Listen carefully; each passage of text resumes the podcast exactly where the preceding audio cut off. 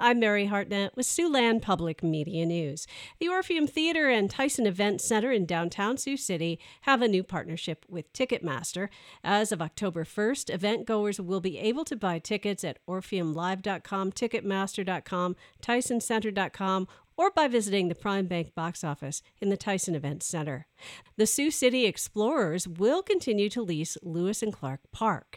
Today, a selection committee and the Sioux City Parks and Recreation Advisory Board recommended the Explorers continue to lease the park according to the Sioux City Journal. Sioux City Parks and Rec Director Matt Salvatore said that the selection committee and the board unanimously chose the Explorers over the Northwoods League for the ballpark's lease. The Northwoods League is a collegiate wooden bat summer league. The committee met September 15th and the board met on Wednesday. The matter now goes to the Sioux City Council for a vote.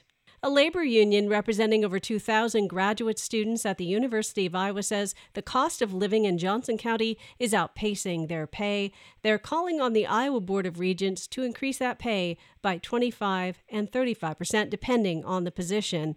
During the Regents Wednesday meeting in Iowa City, protesters organized by the union shut down the proceedings. The UI estimates a 25 percent increase in graduate student wages would cost the system nearly $14 Just this month, the Regents requested an additional $15 million from the state for the 2025 fiscal year. That's a look at Siouxland Public Media News. For updates, go to kwit.org. I'm Mary Hartnett.